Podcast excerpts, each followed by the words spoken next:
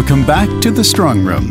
We begin this segment with Melanie Grant and Jenna Ray Roy from MacMillan Estate Planning talking about things that families argue over and what's the best way to prevent such conflicts.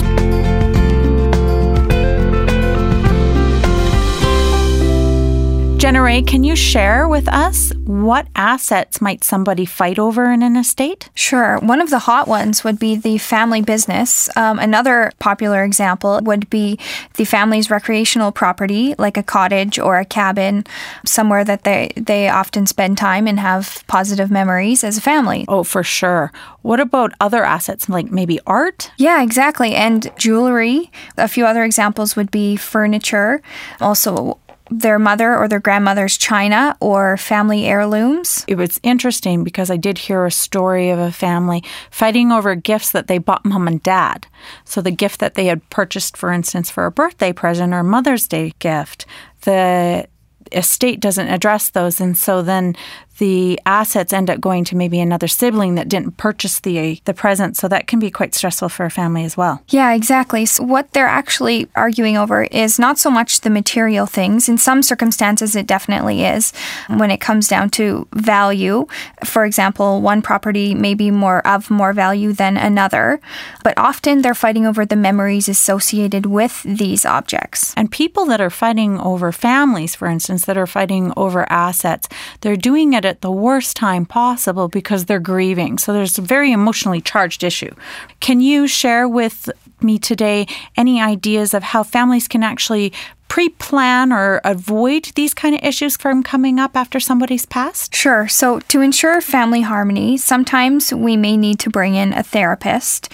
Um, as you had said, the family is not necessarily arguing over these objects. It could be their hurt feelings and they're going through such a difficult time grieving with the loss of their loved one. Jenna Ray, what's the best thing a family can do to avoid conflict around their estate? So, the best way to prevent these types of conflicts from happening is to complete a comprehensive estate plan, which doesn't just include legal and tax planning, but the most important type of planning, which is family planning.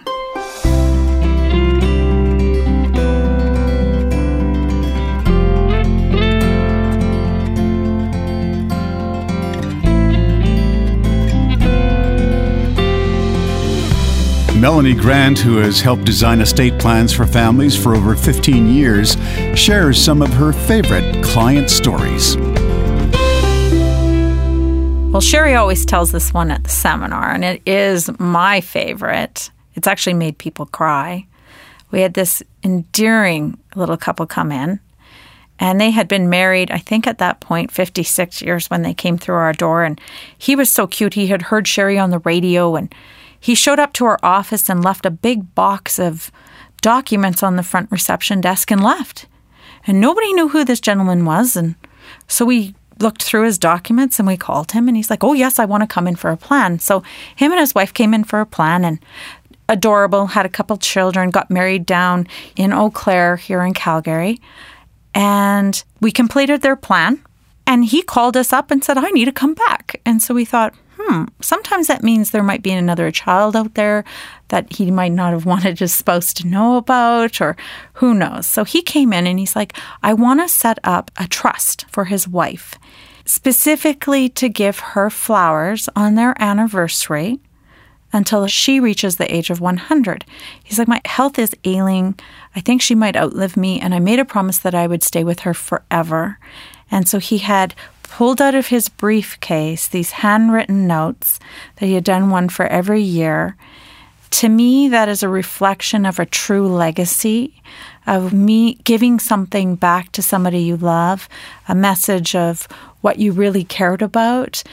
And so he would call our office, Herb, and we were like, You're still here? No, I'm just kidding. But we, that was one plan that we just are so inspired by because it shows the creativity that families can do within their estates. And it's just a real gift that he was able to provide to her. Melanie, could you share another one of your favorite client stories? So, my next favorite story is kind of a little off track. Uh, you wouldn't think a refrigerator and think estate planning, but this one specifically is about a refrigerator. we had a family come in, and through our process, we do an immense amount of interviewing and we provide them a listing of their asset and net worth statement, and we take down all their goals. And this woman's goal had been for years that she would have a refrigerator with water and ice. And her husband said, Oh, you don't need that. And they, it would become a bone of contention between them. So it had come up during the interview process. And we had listed as one of their goals of their estate plan. I laugh a little bit about it because you wouldn't think refrigerators a, a large goal, but for her it was really important. It was this a sign of success, I guess, or pampering a little bit. It's kind of like having a dishwasher when dishwashers were new.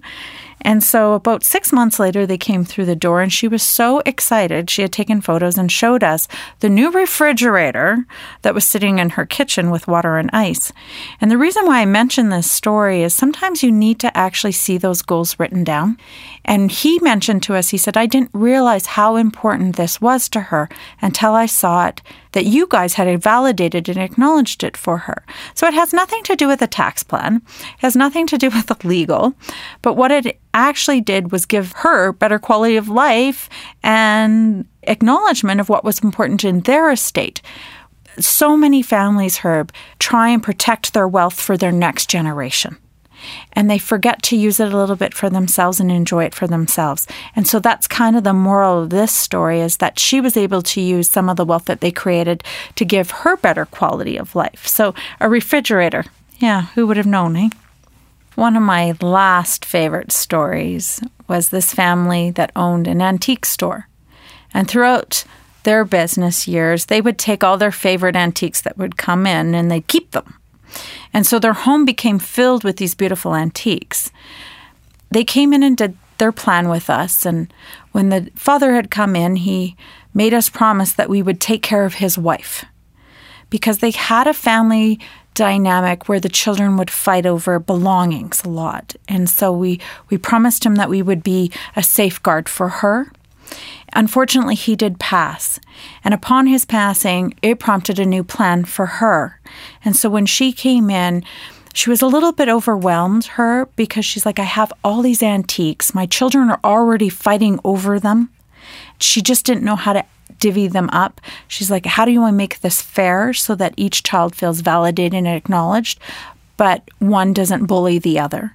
She left our office and we started to think about it. And as a team, we got together and we thought, well, what if everybody was given a dollar amount that they could spend and we hire an auctioneer to come in and we will actually auction off all these antiques?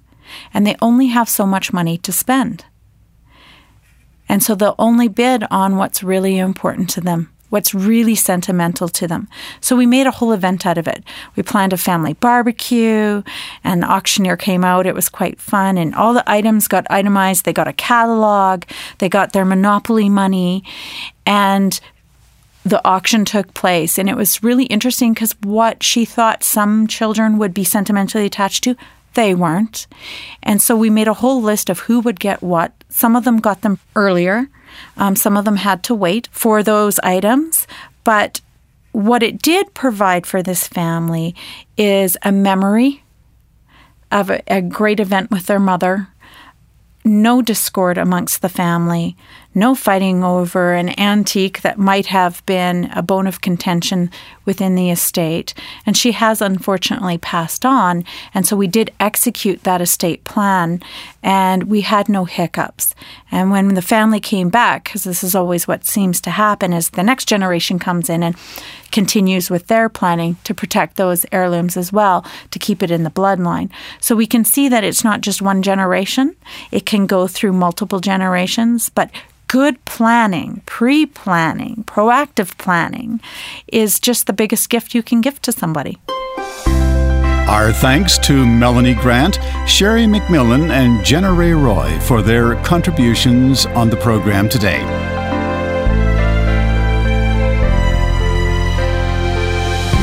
Next week on The Strong Room, estate and business planning expert Sherry MacMillan talks about why a will is not enough and tax and legal professional Roland Laqui outlines planning essentials for business owners.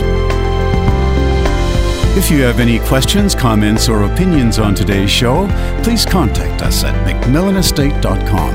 Thank you for listening, and we invite you to join us again next Sunday at 5 for The Strong Room.